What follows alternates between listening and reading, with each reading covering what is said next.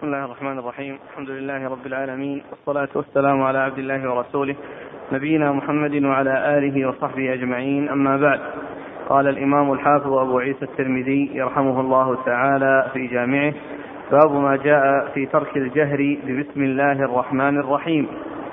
قال حدثنا أحمد بن منيع قال حدثنا إسماعيل بن إبراهيم قال حدثنا سعيد بن أبي إياس الجريري عن قيس بن عباية عن ابن عبد الله بن مغفل أنه قال سمعت أبي رضي الله عنه وأن سمعني أبي وأنا في الصلاة أقول بسم الله الرحمن الرحيم. فقال لي أي بني محدث إياك والحدث. قال ولم أر أحدا من أصحاب رسول الله صلى الله عليه وآله وسلم كان أبغض إليه الحدث في الإسلام يعني منه. قال وقد صليت مع النبي صلى الله عليه وعلى آله وسلم ومع أبي بكر ومع عمر ومع عثمان رضي الله عنهم فلم أسمع أحدا منهم يقولها فلا تقلها. إذا أنت صليت فقل الحمد لله رب العالمين. بسم الله الرحمن الرحيم. الحمد لله رب العالمين وصلى الله وسلم وبارك على عبده ورسوله نبينا محمد وعلى آله وأصحابه أجمعين. أما بعد فيقول الإمام أبو عيسى الترمذي رحمه الله في جامعة باب في ترك ترك الجهر ببسم الله الرحمن الرحيم. أي في الصلاة. مقصوده بذلك أنه لا يجهر بها في الصلاة. والحديث هو ذكره في أبواب الصلاة. ومعنى ذلك وليس معنى أنه لا يجهر بها أنه لا ينطق بها بل يقولها سرا. يأتي بها سرا. وذلك أن البسمله هي آية من القرآن قبل كل سورة و آه، وعندما تقرأ عندما يقرأ الإنسان الفاتحة أو غيرها في الصلاة وهو وهو يجهر فإنه لا يجهر بسم الله الرحمن الرحيم لا عند الفاتحة ولا عند غيرها لا قبل الفاتحة ولا غيرها وإنما يسر بالبسملة ويجهر بالفاتحة وبالسورة. وقد ورد أبو عيسى حديث عبد الله بن مغفر رضي الله عنه أنه سمع ابنه يقول بسم الله الرحمن الرحيم فقال أي بني محدث؟ وقال إنه صلى النبي صلى الله عليه وسلم وأبي بكر وعمر وعثمان فلم يكونوا يجهرون بسم الله الرحمن الرحيم. وقال إنك إذا صليت فقل الحمد لله رب العالمين يعني أنك يعني تجهر أو أنك تأتي بسم الله الرحمن الرحيم. آه، تأتي بالفاتحة. وأما البسمله فتكون سرا. لا لا يجهر بها. لا يجهر بها. وحديث عبد الله بن مغفل في إسناده ابنه وهو آه، قيل اسمه يزيد وهو متكلم فيه. وقال عنه الحافظ تقريبا إنه صدوق. ولكن الحديث جاء في صحيح مسلم من حديث أنس. أن النبي صلى الله عليه وسلم وابا بكر وعمر كانوا يبدأون بالحمد لله رب العالمين. لا يكون بسم الله الرحمن الرحيم لا في أول قراءة ولا في آخرها. والحديث سيأتي عند الترمذي وهو يدل على أن البسملة لا يجهر بها. فحديث عبد الله المغفل ضعفه الألباني ولكن المعنى الذي دل عليه وهو ترك الجهر بالبسملة وأن أبا بكر وأن النبي صلى الله عليه وسلم وأبو بكر وعمر كان لا يجهرون ببسم الله الرحمن الرحيم. جاء في حديث أنس الذي في صحيح مسلم وأنه لا يكون لا عند الفاتحة ولا عند غيرها لأنه جاء في صحيح مسلم بعد أن ذكر أنهم يبدأون بالحمد لله رب العالمين قال لا يذكرون بسم لا يذكرون بسم الله الرحمن الرحيم لا في أول قراءة ولا في آخرها. يعني لا في أول في قراءة يعني عند الفاتحة ولا في آخرها عند قراءة سور أخرى غير الفاتحة تقرأ بعدها فإنهم كانوا يسرون بها. فدل هذا على أن السنة هي ترك الجهر بسم الله الرحمن الرحيم في الحديث الذي في صحيح مسلم من حديث أنس ولهذا الحديث الذي حديث عبد الله بن مغفل الذي فيه ابنه وفيه كلام ولكن الحديث ثابت فيكون ما جاء في حديث عبد الله بن مغفل مطابقا أو موافقا لما جاء في حديث أنس بن مالك رضي الله عنه الذي أخرجه مسلم في صحيحه. نعم عن ابن عبد الله بن مغفل قال سمعني أبي وأنا في الصلاة أقول بسم الله الرحمن الرحيم. فقال لي أي بني محدث؟ إياك والحدث. قال ولم أرى أحدا من أصحاب رسول الله صلى الله عليه وآله وسلم كان أبغض إليهم الحدث في الإسلام يعني منه.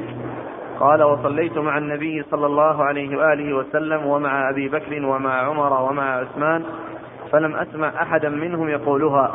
فلا تقلها. وهذا فيه وهذا فيه أن أنه آه، مرفوع إلى النبي صلى الله عليه وسلم وأن هذا عمل الخلفاء الراشدين من بعده أبي بكر وعمر وعثمان رضي الله تعالى عنهم.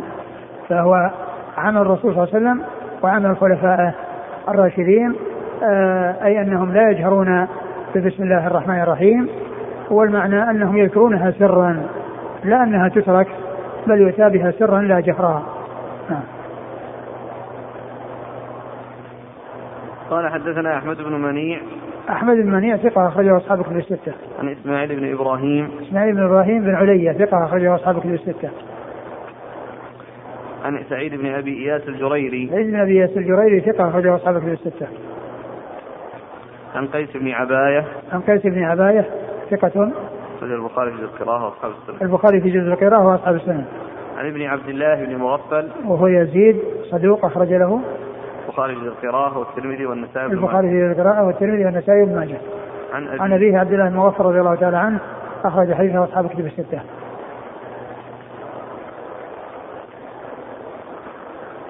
قال أبو عيسى حديث عبد الله بن مغفل حديث حسن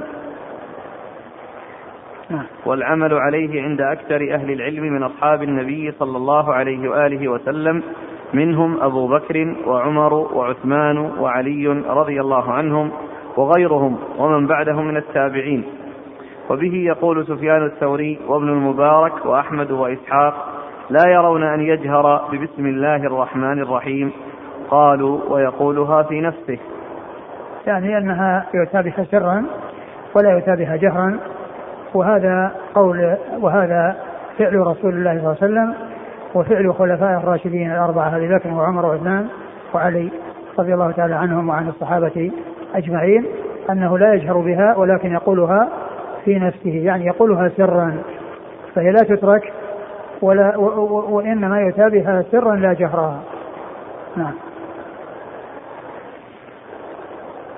أبو بكر. أبو بكر عبد الله بن عثمان آه، أبو بكر بن أبي قحافة عبد الله بن عثمان رضي الله تعالى عنهما وهو خليفة رسول الله صلى الله عليه وسلم صاحب المناقب الجنة والفضائل الكثيرة وحديثه عند أصحاب الكتب الستة وعمر بن الخطاب رضي الله تعالى عنه آه، أمير المؤمنين وثاني الخلفاء الراشدين الهاديين المهديين صاحب المناقب الجنة والفضائل الكثيرة وحديثه عند أصحاب الكتب الستة وعثمان بن عفان أمير المؤمنين وثالث الخلفاء الراشدين صاحب المناقب الجمة والفضائل الكثيرة رضي الله عنه وأرضاه حديث عند أصحاب الكتب الستة وكذلك علي بن أبي طالب رضي الله عنه أمير المؤمنين ورابع الخلفاء الراشدين والهادي المهديين صاحب المناقب الجمة والفضائل الكثيرة وحديثه عند أصحاب الكتب الستة وبه يقول سفيان الثوري سفيان الثوري سفيان بن سعيد بن مسروق الثوري ثقة فقيه أخرجه أصحاب أصحاب الكتب الستة وأحمد بن محمد بن حنبل الشيباني الإمام الفقيه المحدث أحد أصحاب المذاهب الأربعة المشهورة من مذاهب السنة وحديثه أخرج أصحاب كتب الستة. وابن المبارك وابن المبارك عبد الله بن المبارك المروزي ثقة أخرجه أصحاب كتب الستة. وإسحاق وإسحاق بن إبراهيم أبو الراهوية الحنظلي ثقة أخرجه أصحاب كتب الستة إلا ابن ماجه. قال رحمه الله تعالى باب من رأى الجهر ببسم الله الرحمن الرحيم قال حدثنا أحمد بن عبدة الضبي قال حدثنا المعتمر بن سليمان قال حدثني إسماعيل بن حماد عن أبي خالد عن ابن عباس رضي الله عنهما أنه قال كان النبي صلى الله عليه وعلى آله وسلم يفتتح صلاته ببسم الله الرحمن الرحيم. باب. من رأى الجهر ببسم الله الرحمن الرحيم. باب من رأى الجهر ببسم الله الرحمن الرحيم. وهذا قال به بعض أهل العلم. وأحسن ما قيل أحسن ما ثبت فيه وأحسن ما ورد فيه حديث أبي هريرة أنه صلى بهم وبدأ وجهر بسم الله الرحمن الرحيم. وقرأ الفاتحة ولما فرغ من صلاته قال إني أمثلكم صلاة أمثلكم صلاة برسول الله صلى الله عليه وسلم. يعني أنه أمثلهم في وصف صلاة النبي صلى الله عليه وسلم. وقد جهر بسم الله الرحمن الرحيم فيكون بهذا يعني آه، مضافا إلى النبي صلى الله عليه وسلم. لكن الذي جاء عن النبي صلى الله عليه وسلم وخلفائه الراشدين هو القول الأول وعلى وعلى حديث آه، أبي هريرة يحتمل أن يكون سمعه يعني في بعض الأحيان يعني جهر بها يعني حتى يعلم بأنها تذكر وأنها لا تترك ولكن المعروف من فعله صلى الله عليه وسلم ومن فعل خلفائه الراشدين مع كثرة آه، آه، صلاتهم في الناس وإمامتهم للناس أنهم ما كان معروفا عنهم أنهم يجهرون بسم الله الرحمن الرحيم آه، لا في أول القراءة ولا في آخرها كما جاء ذلك عن أنس بن مالك رضي الله عنه في صحيح مسلم. و فالقول بالإصرار وعدم الجهر هو الأظهر وهو الأولى آه، لفعله صلى الله عليه وسلم وفعل خلفائه الراشدين أبي بكر وعمر وعثمان وعلي رضي الله عنهم وعن الصحابة أجمعين. والحديث فيه, فيه ضعف. إيش قال حدثنا أحمد بن عبدة الضبي. أحمد بن عبدة الضبي ثقة أخرج له. مسلم وأصحاب السنن. مسلم وأصحاب السنن. عن المعتمر بن سليمان. المعتمر بن سليمان, سليمان بن طرخان التيمي ثقة أخرج له أصحاب الكتب الستة. عن إسماعيل بن حماد. إسماعيل بن حماد بن أبي سليمان وهو صدوق صلى أبو داود والترمذي والنسائي. صدوق أبو داود والترمذي والنسائي. عن أبي خالد. عن أبي خالد الوالبي وهو مقبول أخرجه أبو داود والترمذي مقبول أخرجه أبو داود والترمذي. وابن ماجه. وابن ماجه. عن ابن عباس. عن ابن عباس عبد الله بن عباس ابن عبد المطلب ابن عم النبي صلى الله عليه وسلم وأحد العباد الأربعة من أصحابه وأحد السبعة المعروفين في كثرة الحديث عن النبي صلى الله عليه وسلم. قال أبو عيسى هذا حديث ليس إسناده بذاك. يعني بذاك القوي أو بذاك المعتبر. نعم. وقد قال بهذا عدة من أهل العلم من أصحاب النبي صلى الله عليه وعلى آله وسلم منهم أبو هريرة. أبو هريرة عبد الرحمن بن صخر الدوسي رضي الله عنه أكثر الصحابة حديثا وابن عمر. وابن عمر عبد الله بن عمر بن الخطاب أحد العباد الأربعة وأحد السبعة المعروفين في كثرة الحديث عن النبي صلى الله عليه وسلم. وابن عباس. وابن عباس مر ذكره. وابن الزبير. وابن الزبير عبد الله بن الزبير أخرج حديث أصحاب الكتب الستة. يعني ومن... ثلاثة من العبادلة الأربعة. ثلاثة من العبادلة الأربعة ابن عباس وابن عمر وابن الزبير. نعم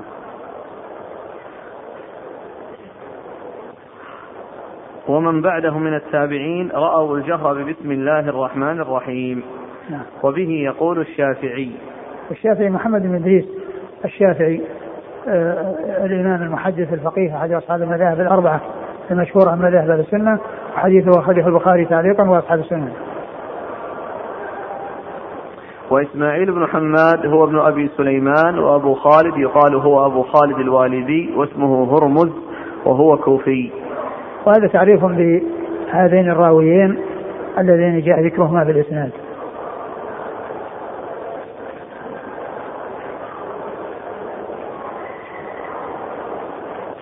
يقول السائل فضيلة الشيخ في بلدنا الذين يصلون في المساجد من المتعصبة للمذهب الشافعي ولذلك يجهرون بالبسملة في الصلاة فهل يجوز لنا إذا صلينا معهم أو صلينا بهم أن نجهر ببسم الله للمصلحة؟ أو ماذا نفعل؟ الإنسان يأتي بالسنة وإذا صلى إمام يأتي بها كما كما جاء في السنة وإذا صلى غيرهم من يجهر بها يصلي وراءه. ولا يتأخر عن صلاته وراء أحد من أجل أنه يخالفه.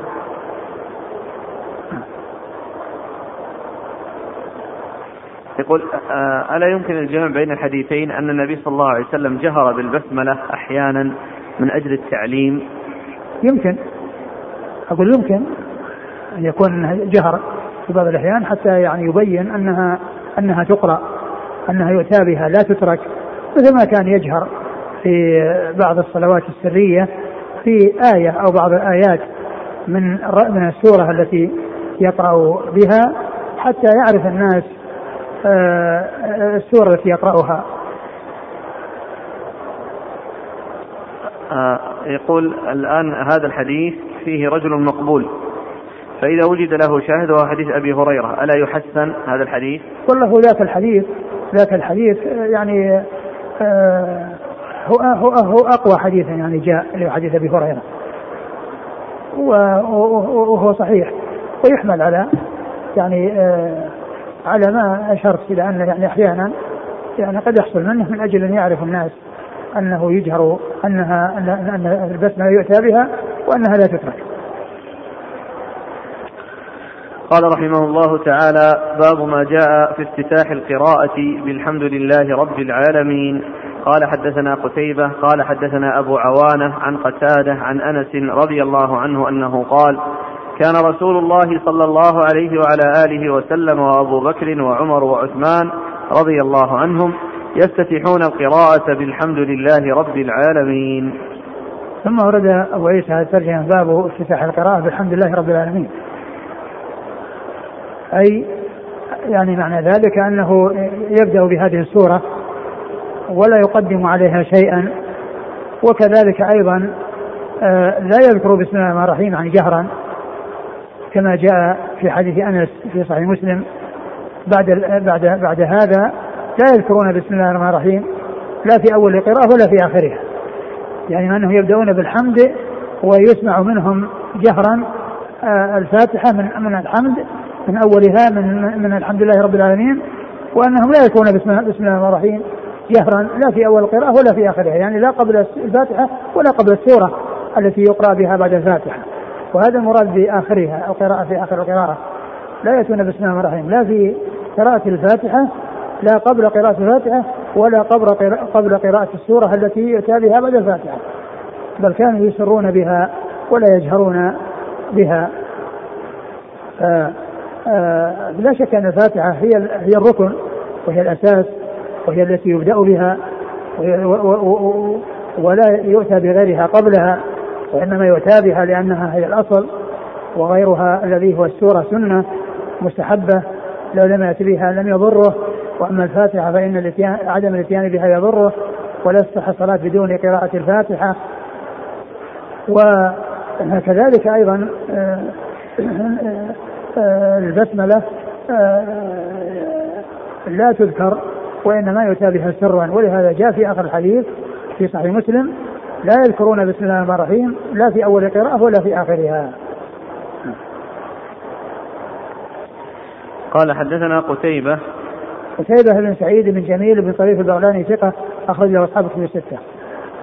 عن أبي عوانة عن أبي عوانة الوضاح بن عبد الله اليشكري ثقة أخرجه أصحاب كتب الستة. عن قتادة. عن قتادة بن دعامة السدوسي البصري ثقة أخرجه أصحاب كتب الستة. عن أنس. عن أنس رضي الله عنه وهو آه، خادم النبي عليه الصلاة والسلام وأحد السبعة المعروفين بكثرة الحديث عن النبي عليه الصلاة والسلام. وهذا الإسناد رباعي من الأسانيد العالية عند الترمذي.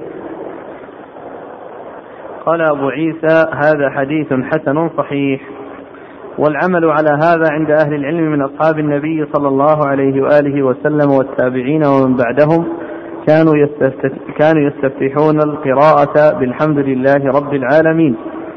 قال الشافعي إنما معنى هذا الحديث أن النبي صلى الله عليه وآله وسلم وأبا بكر وعمر وعثمان كانوا يفتتحون القراءة بالحمد لله رب العالمين معناه أنهم كانوا يبدأون بقراءة فاتحة الكتاب قبل السورة وليس معناه أنهم كانوا لا يقرؤون بسم الله الرحمن الرحيم. وكان الشافعي يرى أن يبدأ ببسم الله الرحمن الرحيم. أو أن يبدأ ببسم الله الرحمن الرحيم وأن يجهر بها إذا جهر بالقراءة. آه، الحديث يعني كما هو معلوم يدل على أن الفاتحة لا شك بها. ويدل على أن الفاتحة أيضا لا يجهر بها. ويوضح هذا الزيادة التي جاءت بعد الحديث وهو من حديث أنس في صحيح مسلم لا يذكرون بسم الله الرحمن الرحيم لا في أول قراءة ولا في آخره لا يذكرون بسم الله الرحمن الرحيم لا في أول قراءة ولا في آخرها. فكل من الاثنين آه، صحيح. كونه يبدأ بالفاتحة ولا يبدأ بالسورة وكونه آه، وكون الفاتحة يسر بها ولا يجهر بها. قال قال أبو عيسى والعمل على هذا عند أهل العلم من أصحاب النبي صلى الله عليه وسلم والتابعين ومن بعدهم كانوا يستفتحون القراءة بالحمد لله رب العالمين. قال الشافعي إنما معنى هذا الحديث أن النبي صلى الله عليه وسلم وأبا بكر وعمر وعثمان كانوا يفتتحون القراءة بالحمد لله رب العالمين. معناه أنهم كانوا يبدأون بقراءة فاتحة الكتاب قبل السورة. وليس معناه أنهم كانوا لا يقرؤون بسم الله الرحمن الرحيم. وهذا هو الذي يعني بنى عليه الترمذي رحمه الله إضافة هذا إلى أهل العلم يعني وليس إلى بعضهم أنهم يبدأون بالفاتحة يبدأون بالفاتحة. والشافعي أضاف إلى ذلك أنهم آه أن أن أن أن أنه آه آه أنه مع معنى ذلك أنهم يأتون بسم الله الرحمن الرحيم وإنما قال أن المقصود من ذلك أنهم يبدأون القراءة بالفاتحة ولا يقدمون غيرها عليها. ولا يعني ذلك أنهم لا يعني لا يجهرون بالقراءة بقراءة بالبسملة بل يجهر بها ولكن الحديث يعني جاء في آخره في صحيح مسلم ما يدل أيضا على أن الفاتحة لا. على أن البسملة لا يجهر بها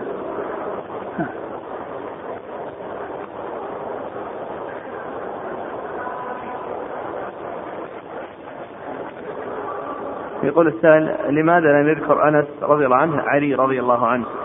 ذكر ابا بكر وعمر. هل لأنه لم يلقه أو لأن علي له مذهب آخر؟ لا ذكروا لا ذكر أنه يعني أنس هو كان يعني يعني هؤلاء يعني كانوا في المدينة وعلي رضي الله عنه كان في فترة يعني في المدينة ثم انتقل إلى انتقل إلى إلى الكوفة إلى العراق. فلعل عدم ذكره لكونه ما كان في المدينة كما كان هؤلاء الخلفاء الثلاثة. نعم.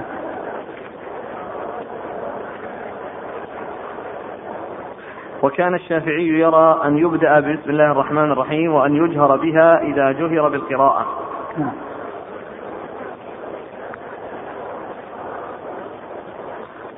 هذا الخلاف لا علاقة له في مسألة البسملة هل هي آية من كل سورة؟ لا ليس ليس فيه هذا فيه الجهر وعدم الجهر؟ الجهر يعني وعدم الجهر. يعني لا عدم الجهر ليس متعلق لأنها ليست آية والذي قال بالجهر لأنها آية. يعني هي سبع. هي الخلاف الخلاف الآن الذي ذكره المصنف هل يجهر بها أو لا يجهر بها؟ هل يجهر بها أو لا يجهر بها؟ يعني أكثر الصحابة على أنه يجهر بها ومنهم لا يجهر بها ومنهم الخلفاء الراشدين الأربعة وقول آخر أنه يجهر بها فقد قال به بعض الصحابة ومنهم العبادلة الثلاثة اللي هم ابن عباس وابن عمر وابن الزبير وغيرهم من الصحابة ومن التابعين.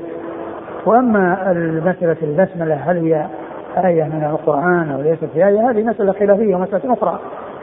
ولكن كون الصحابة رضي الله عنهم وأرضاهم أثبتوها في أوائل السور وإلا سورة التوبة فلم تأتي قبلها يعني وهم لا يثبتون في المصحف إلا ما هو قرآن دل هذا على أنها قرآن وإنما الخلاف بينهم هل هي آية من أول سورة الفاتحة أو من أول كل سورة أو أنها يعني آية تأتي للفصل بين السور وهي ليست من السورة التي تأتي قبلها وإنما الفصل عنها بينها وبين التي قبلها. هذا هو الخلاف بين أهل العلم. و ولا شك أن والذي يظهر أنها آية من القرآن بلا شك. وهل هي آية من الفاتحة أو يعني من غيرها أو أنها للفصل وإن لم تكن آية من الفاتحة ولا من غيرها. ولكن الشأن بأنها يجهر بها أو لا يجهر بها في القراءة في الصلاة أما في غير الصلاة فإن الإنسان يقرأ فيها كما يقرأها كما يقرأ يأتي بالبسملة كما يأتي كما يأتي بالسورة. يعني يأتي بالبسملة سرا أو جهرا كما يأتي بالسورة سرا أو جهرا. وأما في القراءة في الصلاة فهذا هو الذي فيه الخلاف بين الجهر وعدم الجهر. وهل هذا الخلاف ينطبق على البسملة بين السور لمن أراد أن يجمع أكثر من سورة؟ مثلا الآن صلاة التراويح نجد بعض الأئمة إذا افتتح السورة اللي بعدها بسملة وبعضهم يسر كما يسر في بسملة الفاتحة والله الذي يبدو من حديث أنس كما هو واضح أنه يسر في جميع جميع السور لقوله لا يجهرون بسم الله الرحمن لا في أول قراءة ولا في آخرها التحقيق الذي ذهب إليه الشيخ الشاكر وأطال فيه الكلام ما رأيكم؟ اي تحقيق؟ الذي ذكره في حاشية تحقيقه على هذا الحديث. يعني ك... آه، يقول أن فهم الشافعي لحديث أنس هو الفهم الصحيح السليم. ثم أطال في هذا. على كل هو أقول حديث أنس أقول حديث أنس واضح لأنه لا يجهر بها. وإنما, وإنما يكون الترك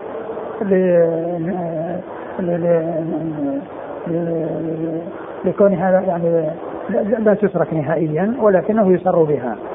يأتى بها ولكن يسر بها. فهي لا تترك ولا يجهر بها.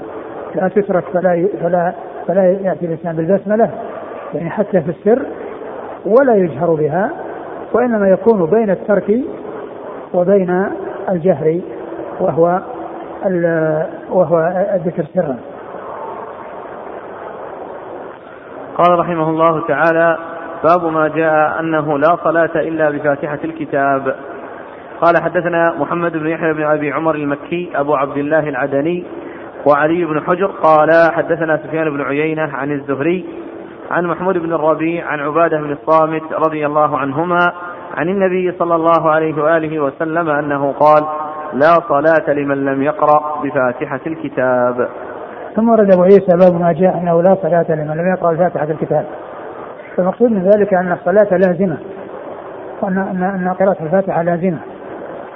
ولا تترك في الصلوات لا في الفرائض ولا في النوافل وما سواها.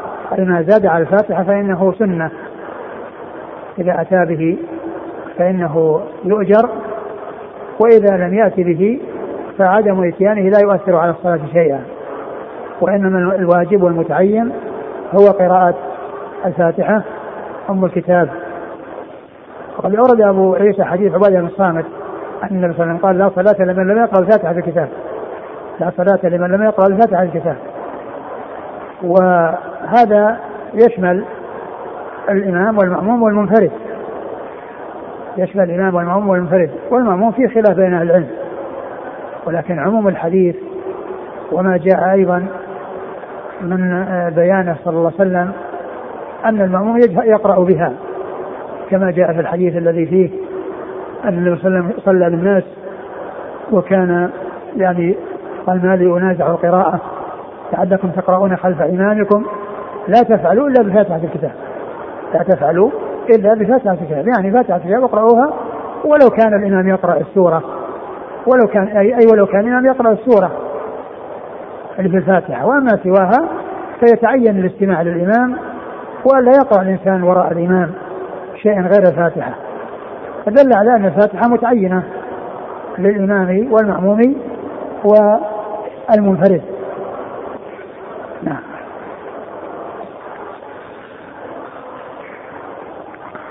النفي لا صلاة يعني لا صلاة يعني أي لا وجود للصلاة المعتبرة أو لا صلاة صحيحة إلا بفتحة الكتاب.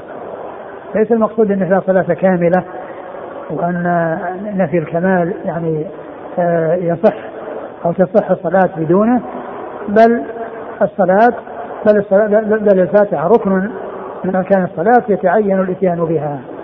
نعم.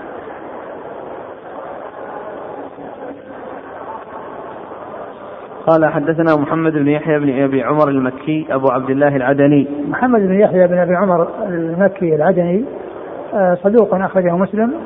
والترمذي والنسائي وابن ماجه. والترمذي والنسائي وابن ماجه. وعلي بن حجر. وعلي بن حجر ثقة أخرجه البخاري ومسلم والترمذي والنسائي.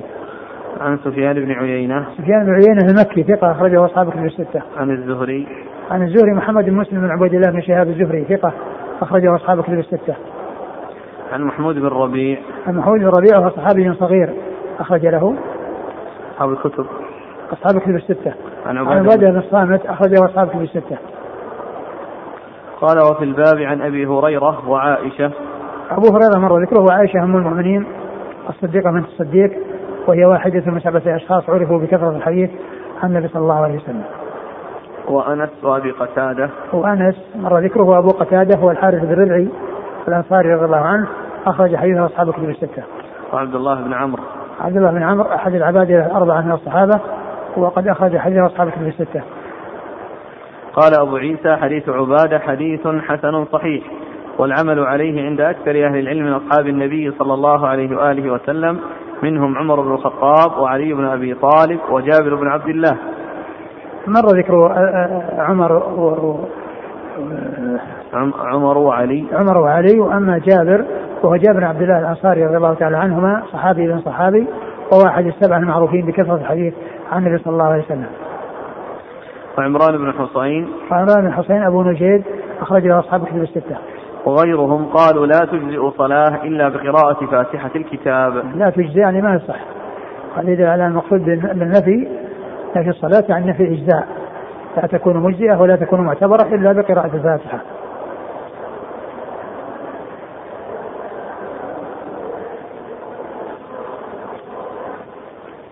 وقال علي بن أبي طالب كل صلاة لم يقرأ فيها بفاتحة الكتاب فهي خداج غير تمام. وقال علي رضي الله عنه كل صلاة لا يقرأ فيها فاتحة الكتاب فهي خداج غير تمام. والمقصود بالخداج النقص ولكنه النقص الذي لا يكون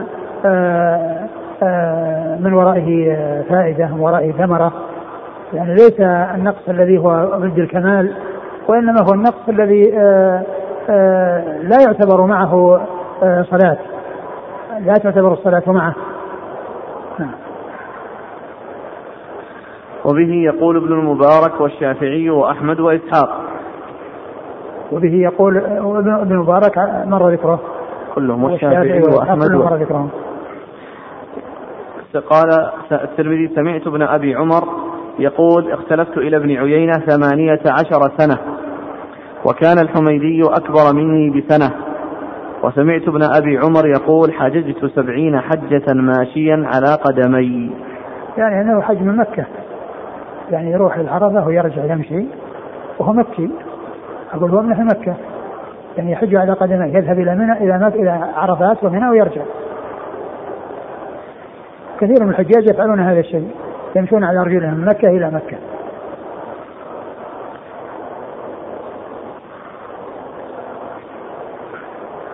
لكن كونه يعني هذه المدة أو هذه السنوات الكثيرة كلها يحج طبعا هو من أهل مكة ويعني ملازمته للحج لا شك أنه انه فضيلة وكان يختار أنه يمشي. أو انه يفعل ذلك مشيا. والرسول صلى الله عليه وسلم والعلماء اختلفوا في الحج راكبا أو ماشيا أيهما أولى؟ فبعضهم فضل الركوب لأن الانسان حج راكبا عليه الصلاة والسلام. ومنهم حج ومنهم فضل المشي؟ آه، آه، آه، لأنه قالوا أنه قدم في القرآن على الركوب يأتوك رجالا وعلى كل ضامر. رجالا يعني راجلين. يأتوك رجالا يعني على أرجلهم وعلى كل ضامر يأتينا اللي هو الركوب. ولكن الذي فعله النبي صلى الله عليه وسلم لا شك أنه هو الأولى نعم يقول سمعت ابن أبي عمر يقول اختلفت إلى ابن عيينة ثمانية عشر سنة. ثمانية عشرة سنة. ثمانية عشرة سنة. يعني من ناحية ال العربية. نعم أثبتها الشيخ أحمد شاكر مع أن في عين ثماني عشرة وفي باب ثماني عشرة. هذه إذا كان له وجه في اللغة وإلا يعني هذا هو الأصل. وكان الحميدي أكبر مني بسنة. وكلهم من تلاميذ سفيان بن عيينة. والحميدي روى عن سفيان أول حديث في صحيح البخاري إنما الأعمال بالنيات لأن الحديث الذي أول أعمال بالنيات آه، شيخ البخاري فيه الحميدي والحميدي يروي عن سفيان بن عيينة. عبد الله بن الزبير الحميدي ثقة. آه عبد الحميدي هو عبد الله بن الزبير. المكي وهو ثقة أخرج له مسلم في المقدمة. البخاري.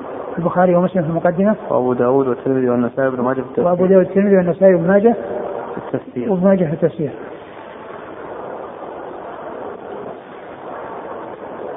قال رحمه الله تعالى باب ما جاء في التأمين. قال حدثنا بندار محمد بن بشار. قال حدثنا يحيى بن سعيد وعبد الرحمن بن مهدي. قال حدثنا سفيان عن سلمة بن كهيل. عن حجر بن عنبس عن وائل بن حجر رضي الله عنه أنه قال سمعت النبي صلى الله عليه وآله وسلم قرأ غير المغضوب عليهم ولا الضالين.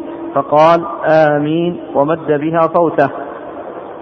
ثم ورد أبو عيسى رحمه الله باب في التأمين أي في الإتيان به ومشروعيته وهو مشروع للإمام والمأموم والمنفرد.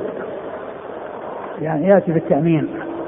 بعد قراءة الفاتحة يقرأ المغضوب الضالين يقول آمين سواء كان إماما أو مأموما أو منفردا وقد جاء في الحديث في وصف النبي صلى الله عليه وسلم قال إذا قال ولا الضالين فقولوا آمين فقولوا آمين ورد في أبو عيسى حديث وائل بن حجر وائل بن حجر رضي الله عنه أنه سمع النبي صلى بعدما قرأ بعدما قال والضالين قال آمين يمد بها صوته يعني أنه يجهر بها ويمد بها يمدها ويجهر بها ويجهر بها. يمدها فيقول آمين ويرفع بها صوته.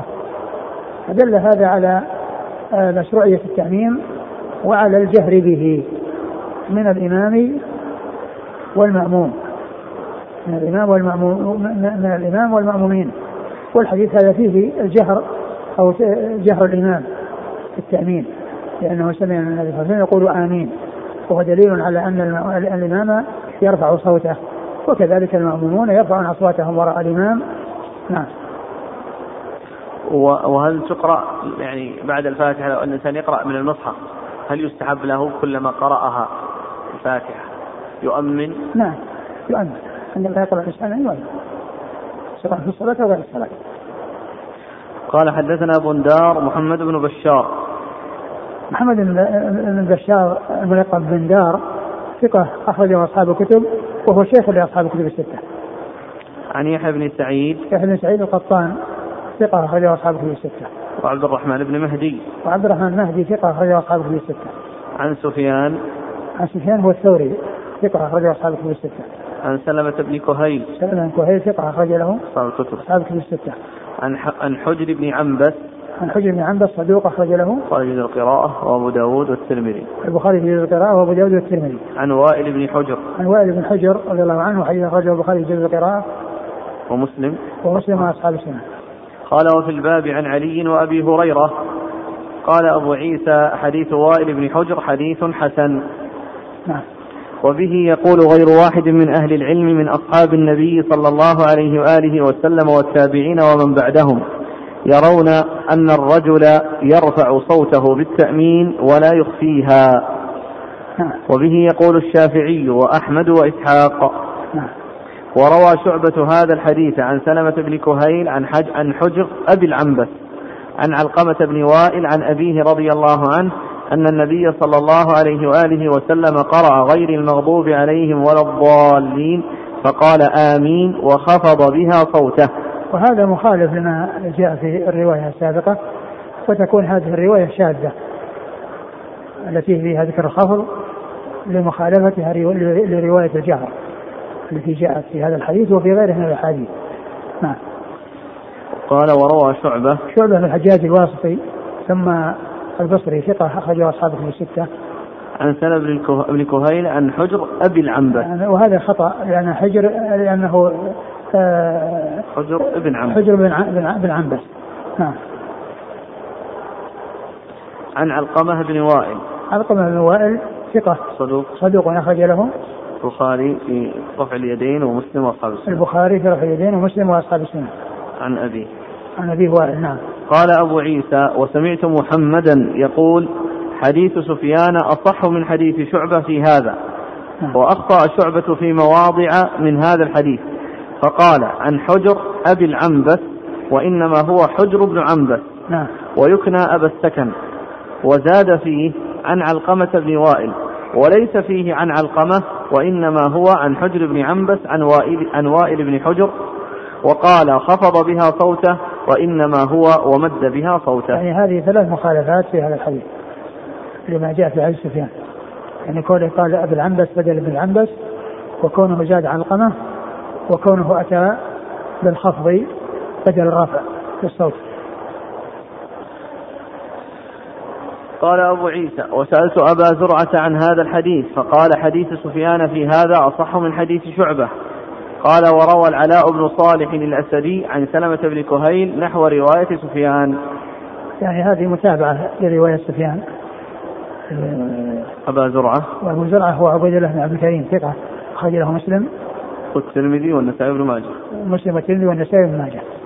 قال أبو عيسى حدثنا أبو بكر محمد بن أبان قال حدثنا عبد الله بن نمير قال حدثنا العلاء بن صالح الأسدي عن سلمة بن كهيل عن حجر بن عنبس عن وائل بن حجر رضي الله عنه عن النبي صلى الله عليه وآله وسلم نحو حديث سفيان عن سلمة بن كهيل. نعم. قال حدثنا أبو بكر محمد بن أبان. محمد بن أبان الذي هو مستمر الوكيع الذي مر بنا قريبا. وهو ثقة. رجل البخاري وأصحاب السنن ثقة أخرج البخاري وأصحاب السنن عن عبد الله بن نمير. عبد الله بن نمير ثقة أخرج أصحاب كتب الستة. عن العلاء بن صالح الأسدي. العلاء بن صالح الأسدي هو صدوق له أوهام صدوق له أوهام أخرج حديثه. أبو داود والترمذي والنسائي. أبو داود والترمذي والنسائي. عن سلم بن كهين عن حجر بن عنبس عن وائل بن حجر. نعم. قال رحمه الله تعالى باب ما جاء في فضل التأمين. قال حدثنا أبو كريب محمد بن العلا قال حدثنا زيد بن حباب قال حدثني مالك بن أنس قال حدثنا الزهري عن سعيد بن المسيب وأبي سلمة عن أبي هريرة رضي الله عنه عن النبي صلى الله عليه وعلى آله وسلم أنه قال إذا أمن الإمام فأمنوا فإنه من وافق تأمينه تأمين الملائكة غفر له ما تقدم من ذنبه. ثم ورد أبو عيسى باب في فضل التأمين وترجمة التأمين وثبوته والجهر به وهذه يتعلق بفضله. وأيضا آه، هي في ثبوته لأن فيها مع الثبوت مثل الفضل. ففي ففيها ما في الذي قبلها أو في هذه في, في هذه الترجمة ما في الذي قبلها من ثبوت التأمين بالحديث الذي أورده وزيادة بيان فضله. وقد أورد أبو عيسى حديث أبي هريرة. أبو هريرة رضي الله عنه أن النبي قال إذا أمن الإمام فأمنوا. فإنه من وافق تأمينه تأمين الملائكة غفر له ما تقدم من ذنبه. قوله إذا أمن فأمنوا يعني إذا وجد منه الأمان فليوجد إذا وجد منكم منه التأمين فليوجد منكم التأمين. وذلك بعد ولا الضالين. فإن ال ال ال الإمام يقول آمين والمأمون يقول آمين والملائكة تقول آمين بعد قول ولا الضالين. فتكون آه، في ذلك موافقة لتأمين الملائكة. و وليس المقصود أنه إذا أمن يعني فأنتم تؤمنون إذا فرغ فيكون الإنسان لا يقول بعد ولا الضالين آمين وإنما يسكت حتى يفرغ الإمام لأن النبي صلى الله عليه وسلم قال إذا قال والضالين فقولوا آمين مباشرة وجاء أنه يقول آمين. فإذا قوله إذا أمن الإمام أي إذا وجد منه التأمين فليوجد منكم التأمين. وذلك بعد ولا الضالين. فإنه من وافق تأمينه تأمين الملائكة غفر له ما تقدم من ذنبه يعني أنها تؤمن أيضا بعد قول الإمام ولا الضالين والشيخ الألباني رحمه الله كان يقول أن أن أن أن, أن المأموم لا يقول آه، آمين إلا بعد ما يفرغ الإمام من منها ولكنه رجع عن ذلك وذكر ذلك في تعليقه على صحيح الترغيب والترهيب. يحصل أن بعض الأئمة لا يجهر أو يكون الصوت منخفض ولا لم يجهر. العمل هذا يعني الإنسان يجهر. الإنسان يجهر سواء سمع صوت الإمام أو ما سمع؟ ولكنه ياتي يأتي بعد ولا الضالين سواء سمع الإمام أو ما سمع. المهم انه بعد ما يقول الإمام ولا الضالين يقول آمين والإمام كذلك عليه أن يقول آمين في ذلك الوقت. وسواء سمع الإمام أو لا يسمعه المهم أن يقول آمين فيكون موافقا للإمام وموافقا للملائكة. قال حدثنا أبو كريب محمد بن العلاء أبو كريب محمد بن العلاء أبو كريب ابن كريب يعني كنيته توافقة جده محمد بن العلاء بن كريب أبو كريب ثقة أخرجه أصحاب كتب الستة. عن زيد بن حباب زيد بن حباب هو صدوق خرج البخاري في القراءة ومسلم وأصحاب السنة. صدوق خرج البخاري في القراءة ومسلم وأصحاب السنة. عن مالك بن أنس عن مالك بن أنس وهو مالك بن أنس إمام دار الهجرة. نعم نعم مالك بن أنس إمام دار الهجرة نعم. عن حديث الزهري. صحيح.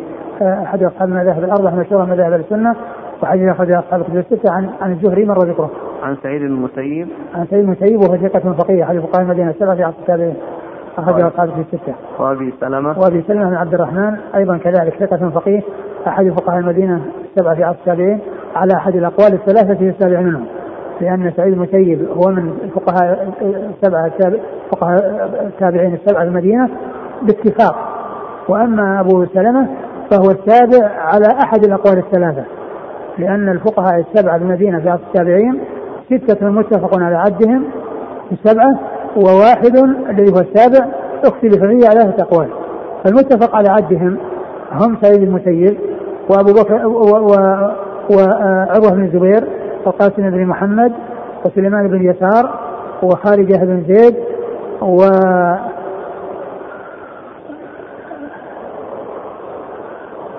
عبيد الله. وعبيد الله بن عبد الله بن عبد بن مسعود. هذه الستة متفق على عدهم الفقهاء السبعة.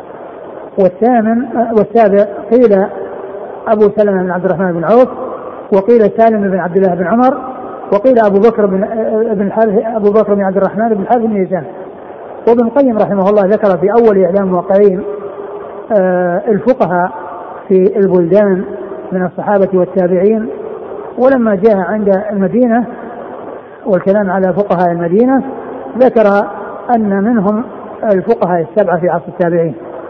فذكر الستة المتفق عليهم وذكر سابعهم أبو بكر بن عبد الرحمن بن الحارث بن هشام وذكر بيتين من الشعر البيت الثاني يشتمل على ذكر السبعة. فقال آه، والشعر هو إذا قيل من في العلم سبعة أبحر روايتهم ليست عن العلم خارجة فقل هم عبيد الله عروة قاسم سعيد أبو بكر سليمان خارجة.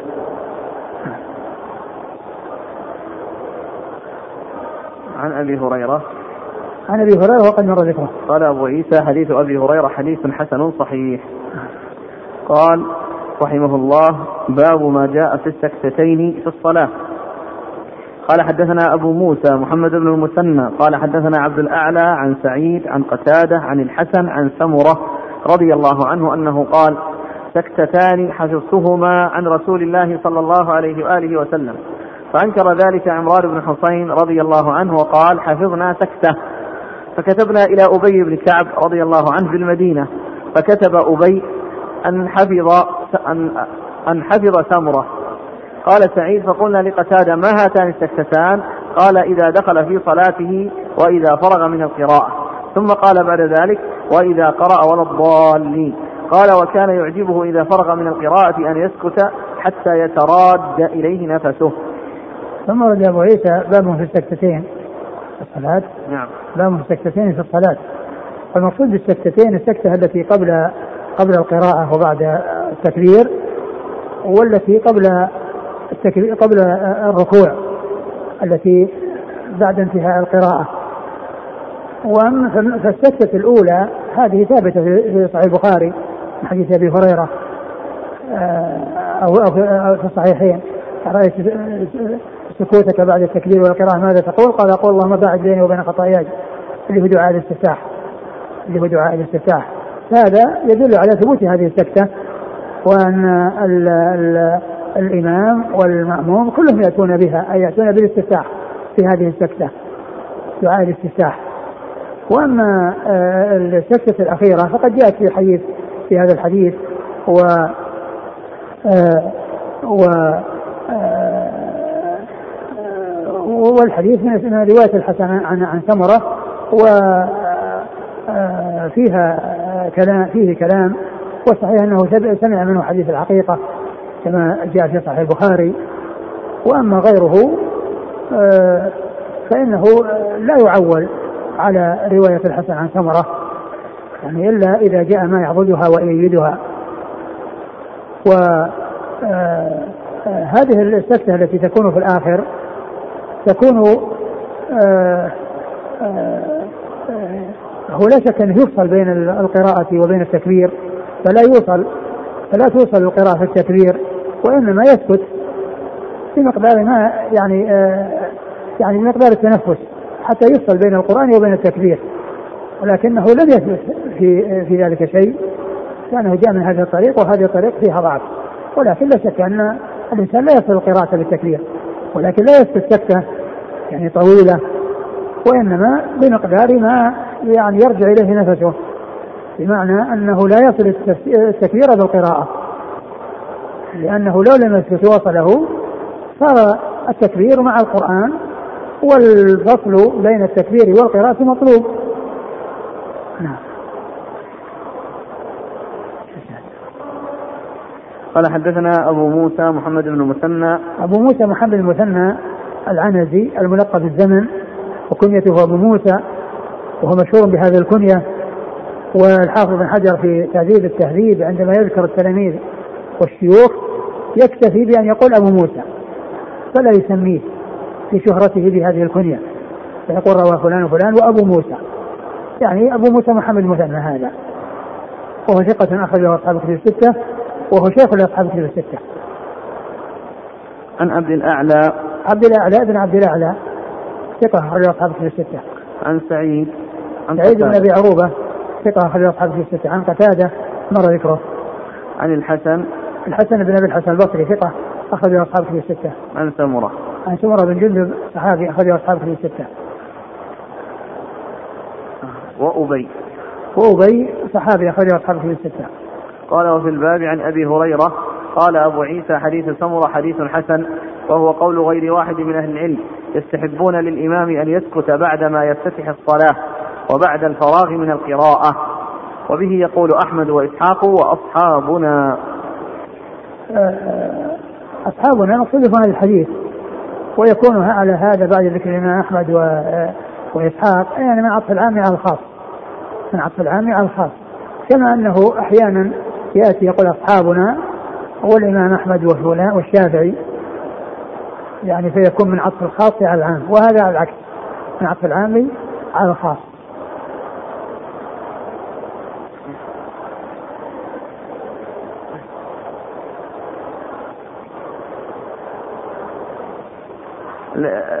ما حكم السكتة بعد قراءة الفاتحة؟ آه، بعض العلماء قال بها وأظن ذكرها في الآخر قال إيش؟ في الآخر قال إيش؟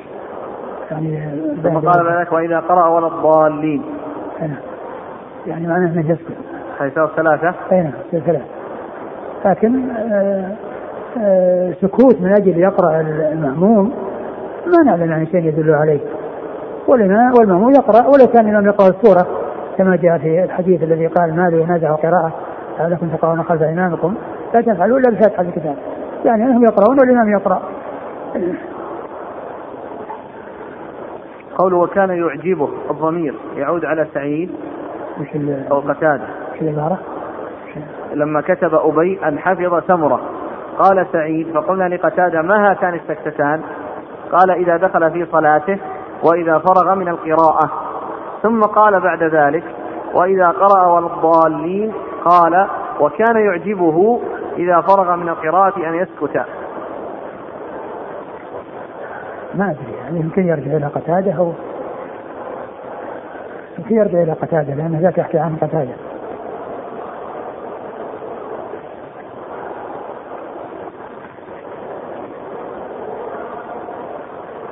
قال رحمه الله تعالى باب ما جاء في وضع اليمين على الشمال في الصلاة. والله تعالى أعلم وصلى الله وسلم وبارك على عبده ورسوله نبينا محمد وعلى آله وأصحابه أجمعين.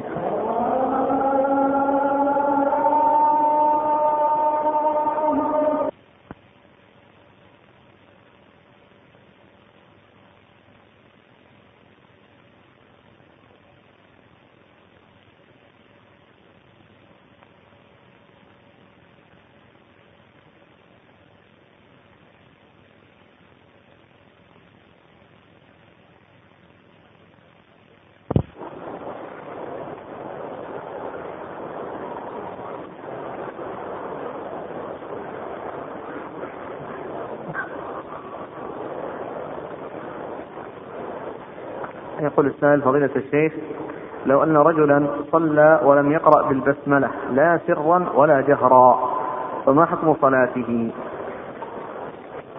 الذي يبدو أنها صحيحة.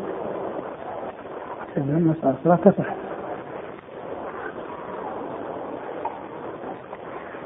لأنها كما هو لو فيها خلاف. و وال والحديث الذي ورد قسمت الصلاة بيني وبين عبدي فإذا قال الحمد لله رب العالمين. قال حمدني عبدي ما ذكر بسم الله الرحمن الرحيم في الأول. هذا يذكر حديث في صححه الشيخ الألباني رحمه الله في السلسلة الصحيحة برقم 1183 إذا قرأتم الحمد فاقرأوا بسم الله الرحمن الرحيم. فإنها أم الكتاب وأم القرآن والسبع المثاني وبسم الله الرحمن الرحيم إحداها فيقول هل هذا الحديث دليل على أن بسملة آية من آيات الفاتحة؟ أه، كما قلت يعني في خلاف منهم من قال إنها من من آيات الفاتحة وقال منهم قال إنها من الفاتحة ومن غيرها ومنهم من قال إنها للفصل بين السور وليست من الفاتحة ولا من غيرها والذين قالوا أن أنها ليست من من آيات الفاتحة وإن كانت هي من القرآن قال والسبع آه الآية السابعة تبدأ من قوله غير المغضوب عليهم ولا الضالين. صراط الذين أنعمت عليهم آه يعني آية وغير المغضوب عليهم ولا الضالين آية. يقول هذه هي السبع. يقول الأخ فضيلة الشيخ القاعدة عند الأصوليين الاستثناء من النهي لا يفيد الوجوب بل يفيد الجواز كقوله تعالى إلا أن تتقوا منهم تقاه ففي الحديث الذي ذكرتموه لا تفعلوا إلا بفاتحة الكتاب. الاستثناء جاء بعد نهي فعلى القاعدة يفيد الجواز للوجوب. فما الجواب؟ آه كون كون الرسول صلى الله عليه وسلم قال قال لا صلاة لمن يقرأ فاتحة الكتاب. يعني هذا لفظ عام. وهذا الذي جاء في الحديث يعني معناه اقتصروا على فاتحة الكتاب ولا تزيدوا عليها؟ لأنه يعني قال ما لي أنازع القراءة. ومعنى ذلك أن المأمومين عليهم أن يسمعوا يستمعوا الإمام وألا يقرأوا وهو يقرأ إلا في الفاتحة. فكونهم مطلوب منهم أن يقرؤوها ولمن يقرأ هذا يدل على تأكدها وعلى وجوبها. يقول في بلدي لا يجهر بالتأمين. وعندما نقولها جهرا قد يؤدي ذلك إلى فتنة هل نتركها أو نستمر على جهل بينوا السنن وقولوا قال الله صلى الله عليه وسلم كذا وكذا إذا أمن الإمام فأمنوا إذا أمن الإمام فأمنوا فإنه ما وافق تأمينه وتأمن ذلك غفر له ما تقدم من ذنبه وكذلك الحديث الذي فيه أن يعني أن أن أن, أن, أن أنه يرتج المسجد يعني بارتفاع الاصوات في التامين هل التأمين خاص بالرجال دون النساء سواء كن منفردات أو مؤتمات؟ الأصل هو التساوي بين الرجال والنساء في الأحكام إلا إذا جاء شيء يميز النساء عن الرجال أو الرجال عن النساء. يسأل عن الاستعاذة هل تكون في كل ركعة أم في الأولى فقط؟ يجوز أن تكون في كل ركعة وإذا اكتفى بالأولى فلا بأس يقول السائل فضيلة الشيخ في بلدنا كوسوفا في إحدى القرى أحد المؤسسات النصرانية بنت مسجد وفي داخل السور وضعت الصليب. والقوم قطعوا هذا الصليب لكن جاءت المؤسسة ووضعت مرة أخرى وقالوا إذا قطعتم الصليب مرة ثانية سوف نأتي وندمر المسجد. السؤال ماذا نفعل؟ ما زال الصليب موجود. هل تجوز الصلاة؟ أبدا لا يجوز إقرار الصليب. لا يجوز إقرار الصليب. وإذا يعني كان لابد من إيجاد الصليب فإنهم يبحثون عن مسجد آخر ويعني يسعون إلى عمارة مسجد آخر ولا يبقون على المسجد باشتراط أن يكون فيه صليب. يقول السائل حفظك الله امرأة طلقها زوجها وهي حامل. في الشهر الأول فوقع فوقع فوقع لها سقط. فأفتاها بعض الناس بأنها لا عدة عليها بعد سقوط الجنين. علما بأنه في الشهر الأول فهذا كلام صحيح؟ لا ليس بصحيح. لا بد لا بد لها من العدة. لأن وضع لأن هذا ليس وضع حمل. ليس هذا وضع حمل. هذا يعني حصول آه، يعني سقوط يعني شيء فاسد. ولا يقال إنها وضعت حمل ولا ولدت. ولهذا فإنه لا يق... ليس هناك نفاس. لا تعتبر نفسا بل تصلي. بل تصلي وهذا الدم دم فساد ليس دم نفاس. وعليها أن تعتد عدة مستقبلا. يقول توفيت امرأة اليوم بعد العصر فهل يجوز الانتظار ودفنها في الصباح أم لا بد من دفنها في الليل؟ المبادرة بدفن الميت أولى من التأخير وإذا كان هناك أمر يقتضي التأخير لا بأس لكن المبادرة مطلوبة. يقول فضيلة الشيخ حفظك الله أنا شاب متطوع في الهيئة هيئة الأمر المعروف والنهي عن المنكر وأمي تغضب علي ولا تريدني أن أذهب معهم فماذا أفعل يا شيخ؟ اذهب معهم وأقنع أمك. جزاكم الله خيرا وبارك الله فيكم ونفعنا الله ما قلت